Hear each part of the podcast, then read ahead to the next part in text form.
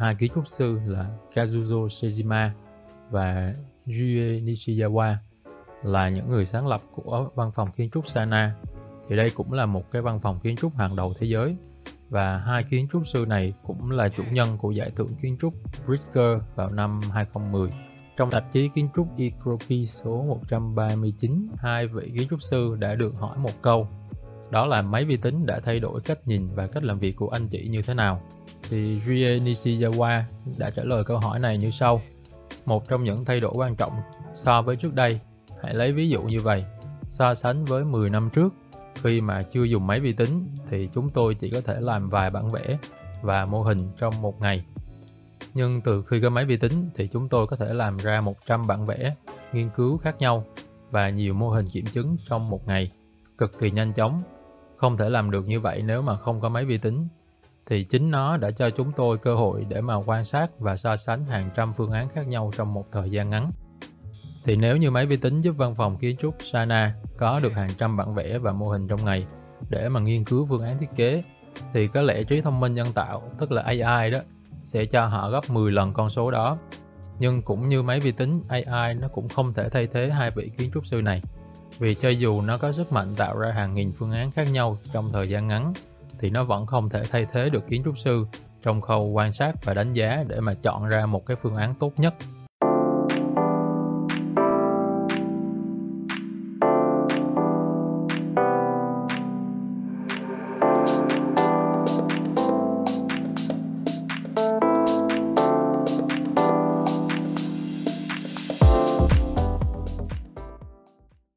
Mừng các bạn đến với tập thứ 18 của podcast giả thuyết kiến trúc Architectural Hypothesis với chủ đề trí thông minh nhân tạo và kiến trúc sư ai sẽ thắng.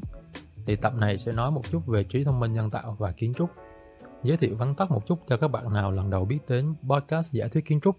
Mình là Đạt, hiện đang là kiến trúc sư, blogger về kiến trúc và là cộng tác viên cho một tạp chí kiến trúc trong nước. Nội dung của kênh podcast giả thuyết kiến trúc sẽ xoay quanh các vấn đề liên quan đến kiến trúc nó không chỉ nằm ở phần bề ngoài như là hình dáng hoặc là màu sắc,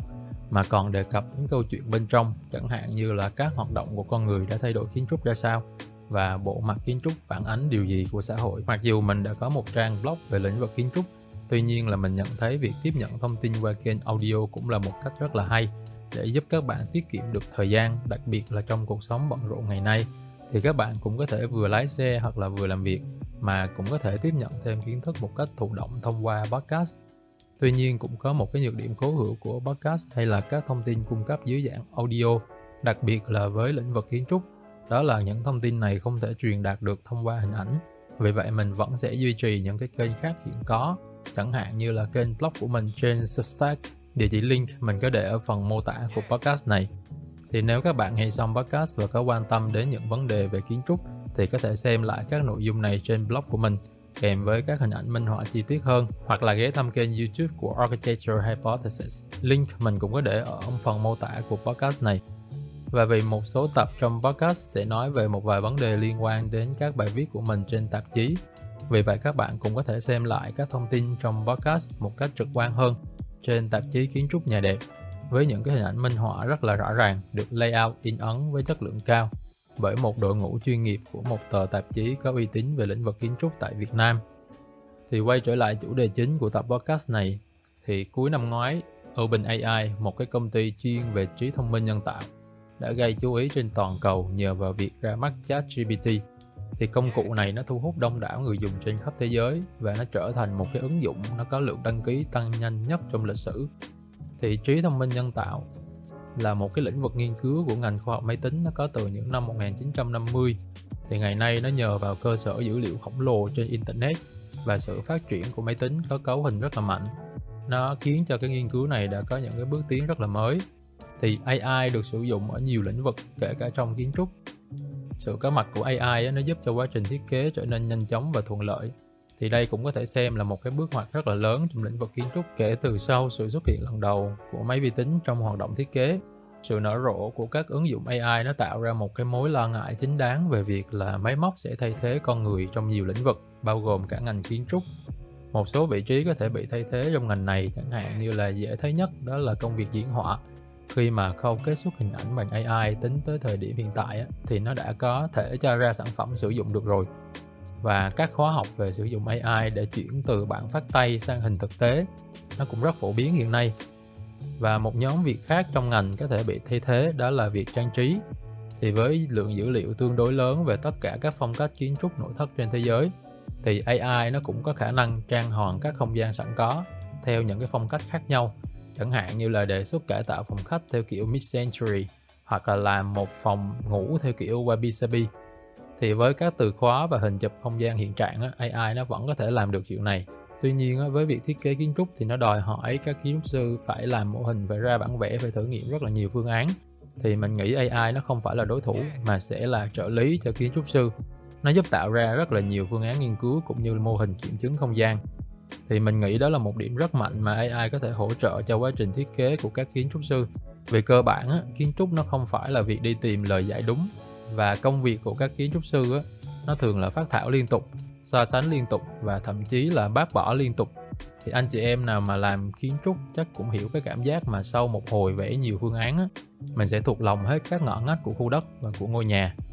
Thì công việc thiết kế nó là như vậy với một cái dự án các văn phòng kiến trúc họ luôn làm rất nhiều bản vẽ nghiên cứu và mô hình kiểm chứng.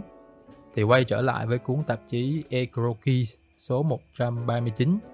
thì trong số này, hai kiến trúc sư của Sana cũng được đặt một cái câu hỏi về việc làm mô hình và triển lãm mô hình. Thì mình tạm dịch câu trả lời của Kazuzo Shijima. Cô trả lời như sau. Ban đầu tụi này chỉ tính là mô hình để nghiên cứu, kiểu như là một cái công cụ để mà nhìn vào và so sánh các phương án với nhau, cũng như xác định phương án nào xử lý không gian coi được hơn. Thì Jun Nishiyawa bổ sung thêm một ý, đó là liên hệ với câu hỏi lúc nãy về máy tính thì tôi nghĩ rằng là chúng tôi bắt đầu dùng khá nhiều mô hình. Chúng tôi đi theo cách làm việc dựa vào mô hình từ trước khi văn phòng có máy tính. Nhưng mà tôi thấy là khi có máy vi tính thì có thể làm hàng nghìn thứ cùng một lúc và tạo ra rất là nhiều phương án. Thì theo tôi, một cái điểm khác biệt giữa kiến trúc và toán học, đó là trong toán thì chỉ có một lời giải đúng. Trong khi với kiến trúc thì không phải bắt buộc theo một cái lời giải nào anh có thể đi nhiều hướng khác nhau và tới nhiều cái đích, nhiều cái giải pháp khác nhau, ai mà biết được. Thì nó có thể là hàng nghìn phương án khác nhau và tất cả đều đúng. Thì tôi thấy công nghệ vi tính nó đóng vai trò giúp tạo ra rất là nhiều phương án khác nhau cùng một lúc. Thì qua ví dụ về cách làm việc của văn phòng kiến trúc Sana thì chúng ta có thể thấy là kiến trúc là một cái quá trình kiểm chứng tất cả các kịch bản và các khả năng của một khu đất. Cũng vì vậy cho nên là càng nhiều thử nghiệm thì khả năng chọn ra được phương án tối ưu nhất sẽ càng cao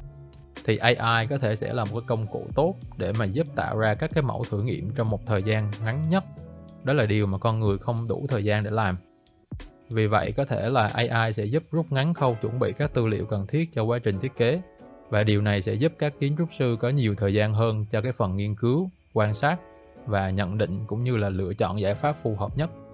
Và tất nhiên là AI cũng có thể giúp người thiết kế tiết kiệm rất nhiều thời gian trong cái khâu cuối cùng của đầu ra. Đó là làm cho phương án thiết kế nó trực quan hơn, nhìn thật hơn để mà dễ trao đổi với chủ đầu tư.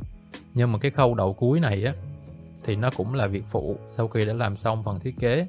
và một số văn phòng thiết kế thì họ cũng không quan trọng lắm về cái việc kết xuất hình ảnh 3D sao cho đẹp.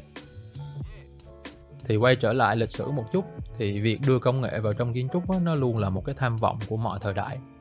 Khác với những cái bộ môn nghệ thuật thuần túy như là hội họa hay là điêu khắc hoặc là âm nhạc thì thực hành kiến trúc thường là một cái quá trình dài và nó đòi hỏi khả năng xử lý rất là nhiều công việc từ bản vẽ cho tới công trường thực tế. Thì việc gắn chặt với các hoạt động xây dựng nó cũng khiến cho kiến trúc trở thành một cái lĩnh vực tương đối phức tạp và tốn kém. Thì điều đó dẫn đến việc con người luôn tìm cách để mà làm cho cái quá trình thiết kế và thi công nó ngày càng tinh giản, chuẩn xác và hiệu quả hơn. Thì công nghệ là một cái phần không thể thiếu trong cái nỗ lực này thì vào năm 1963 nhà khoa học máy tính người Mỹ là Ivan Sutherland đã tạo ra một cái gọi là Sketchpad. Thì đây được xem là một trong những cái cột mốc khởi đầu cho quá trình thiết kế có sự hỗ trợ của máy vi tính. Thì cái quá trình này gọi là Computer Aided Design á tức là viết tắt là CAD đó, CAD á. Anh chị nào mà làm trong ngành kiến trúc hoặc là khó làm việc với các kiến trúc sư á, là sẽ thường thấy là mọi người hay nói về file CAD đó tức là viết tắt của Computer Aided Design. Thì đến những năm 1980 thì cái mô hình CAD càng được áp dụng rộng rãi nhờ vào sự ra đời của những cái phần mềm hỗ trợ sự xuất hiện của CAD nó giúp cho kiến trúc sư kiểm soát các cái thiết kế tốt hơn và cho phép các bên họ dễ dàng phối hợp vào một cái dự án mà giảm thiểu tối đa chi phí thực hiện bản vẽ Cho đến năm 1988 thì cái mô hình tham số, tức là Parametric Modeling, nó bắt đầu được chú ý như là một cái bước tiến mới trong kiến trúc và xây dựng. Thì cái Parametric này nó giúp tạo ra các cái mô hình mô phỏng công trình tức là Building Information Model, hay là mình thường nghe gọi là BIM đó. Thì BIM cho phép thực hiện chuẩn xác công tác thi công và vận hành, cũng như là dự trù các cái chi phí của dự án để mà giảm thiểu tối đa phát sinh và sai sót khi chỉnh thiết kế. Thì cái khoảng thời gian cho các phát kiến mới nó ngày càng rút ngắn. Thì nếu như phải mất tới hơn 20 năm để mà đi từ CAD cho tới thiết kế tham số, thì ngay khi cái mô hình tham số nó đang phổ biến thì AI nó đã có những cái ứng dụng cụ thể trong kiến trúc và xây dựng. Không chỉ dừng lại ở việc mô phỏng hay là vận hành công trình AI nó còn có thể lập các cái kịch bản dự đoán sự phát triển của một cái khu vực trong tương lai. Ngoài ra khi mà kết hợp với công nghệ robot á, thì AI nó cũng có thể hỗ trợ thi công với những cái vật liệu rất là khó như là tre hoặc là sợi hữu cơ. Trong khi công nghệ in 3D người ta chỉ mới thực hiện được với một vài cái vật liệu tương thích thôi. Vậy thì ngoài cái việc làm đẹp cái phối cảnh như chúng ta thường thấy mọi người hay share trên mạng á, thì AI còn có thể làm gì? Thì mình sẽ đưa ra hai ví dụ về việc tạo ra những cái mặt bằng để giúp các kiến trúc sư có thể quan sát và thử nghiệm trong quá trình kiểm chứng không gian, kiểm chứng thiết kế. Và ví dụ thứ hai là về việc người ta dùng AI kết hợp với công nghệ robot để mà tạo ra những cái công trình trên thực tế chứ không chỉ là nằm trên bản vẽ nữa. Thì ví dụ thứ nhất đó là về GAN, viết tắt của Generative Adversarial Network thì có thể hiểu là mô hình sinh ra dữ liệu mới. Nó được biết đến như là một phần của trí thông minh nhân tạo. Thì thông qua GAN, máy tính nó có thể học được các dữ liệu sẵn có và phân tích để mà tự đưa ra những cái sản phẩm hoàn toàn mới. Chẳng hạn như là việc tự tạo ra chân dung của những người không có thật đó thì dựa trên những cái hoạt động này á, GAN đã được kiến trúc sư người Thụy Sĩ là Stanley Taylor tích hợp với kiến trúc để mà cho ra một cái mô hình gọi là ArchiGAN. Thì với mô hình này á, máy tính có thể tạo ra nhiều phương án mặt bằng căn hộ với cái khung tường bao cho trước. Thì đầu tiên á, máy tính sẽ được nạp dữ liệu là một cái mặt bằng bố trí của nhiều căn hộ khác nhau. Khi mà bắt đầu công việc á, thì máy tính nó sẽ tiếp nhận một cái dữ liệu input là mặt bằng của căn hộ nó chỉ thể hiện vị trí của cửa sổ và cửa vào chính thôi thì từ đó thông qua GAN máy nó sẽ trả về các dữ liệu output là những cái mặt bằng đề xuất vị trí phòng khách, phòng ngủ, bếp dưới dạng tô màu phân vùng phù hợp với cái hình dạng mặt bằng và vị trí cửa sổ, lối vào của căn hộ. Thì ở vòng thứ hai á, các mặt bằng tô màu phân vùng này á, nó sẽ trở thành dữ liệu đầu vào input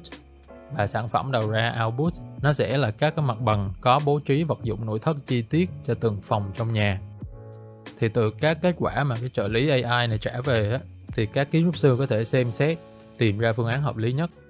Thì quá trình thiết kế cộng tác giữa người và máy nó giúp cho công việc được giải quyết rất là nhanh chóng. Và các kiến trúc sư thì họ sẽ có thời gian đầu tư nhiều hơn cho phần nghiên cứu, quan sát, nhận định và lựa chọn giải pháp về việc sử dụng AI tại công trường để tạo ra một cái công trình thực tế thì năm 2021 á, cái công trình ờ, Leafmas S Pavilion được dựng trong vườn bách thảo của Đại học Freiburg, Đức. Thì đây là một cái công trình kết hợp giữa vật liệu tự nhiên là sợi lanh và phương pháp thi công công nghệ cao với sự tham gia của robot cùng với AI thì link về công trình này mình có để trong phần mô tả của podcast. Nếu bạn nào có quan tâm thì có thể xem thêm về công trình này. Thì với cái pavilion này á, thì AI cụ thể là mô hình học tăng cường, tức là reinforcement learning RL đó, đã được áp dụng.